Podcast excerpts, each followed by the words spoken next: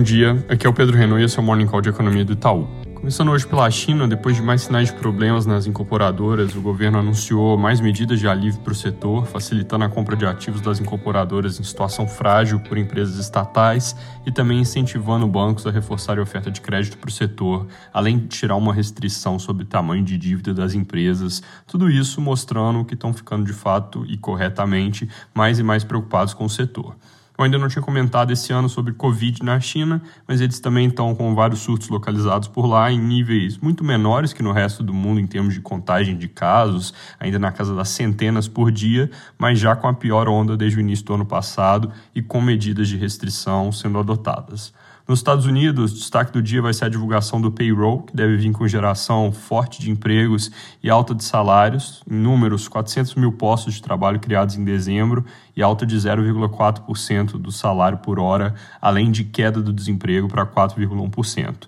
Mesmo se esse número vier mais fraco, nós acreditamos que a essa altura já seria difícil o Fed mudar de opinião sobre subir juros mais cedo, porque boa parte dos membros do FOMC já consideram que a economia está em pleno emprego e até março, que é onde eles devem subir juros, ainda vai ter melhora adicional do mercado de trabalho. Na Europa, a inflação consumidor fechou 2021 em 5%, pressionada por preços de energia majoritariamente, mas com alguma coisa ali também em alimentos, com uma tendência, no entanto, de desacelerar ao longo desse ano, porque esses preços não devem continuar em alta expressiva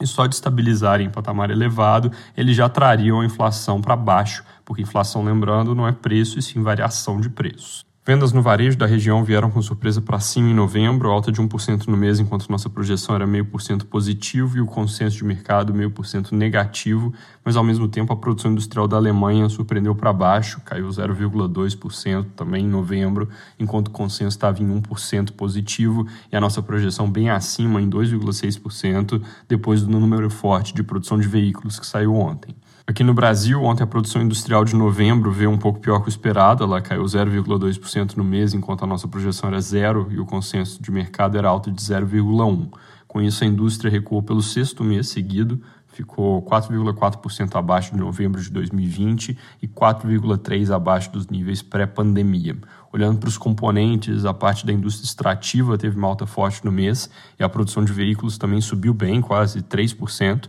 mas essas altas não foram suficientes para compensar o recuo do resto. A produção de veículos também subiu em dezembro, segundo dado da FenaBrave, que saiu ontem, melhorou 8,2% contra o mês anterior. Isso, se somando com dados de outros lugares, como da Alemanha, que eu acabei de comentar, coloca uma interrogação naquela história de que o gargalo de semicondutores vai durar muito tempo Pode ser que já esteja começando a aliviar agora, porque esses dados de veículos estão vindo bom no mundo, então é bom ficar de olho. Esse é o dado da Anfávia de venda de veículos em dezembro, deve ir com alta forte também, dado que o que está segurando as vendas é exatamente a disponibilidade. Fora isso, o noticiário político já bastante focado em ruído sobre planos de governo, sem nada concreto ainda, e outra fonte de ruído mais de curto prazo é a pressão dos servidores por reajuste, com notícia no Estadão que mais categorias podem aderir ao movimento. Lembrando que tem um chamado para mobilização agora no dia 18, sem espaço no orçamento para que o governo consiga fazer muita coisa a respeito. É isso por hoje, bom dia e bom fim de semana.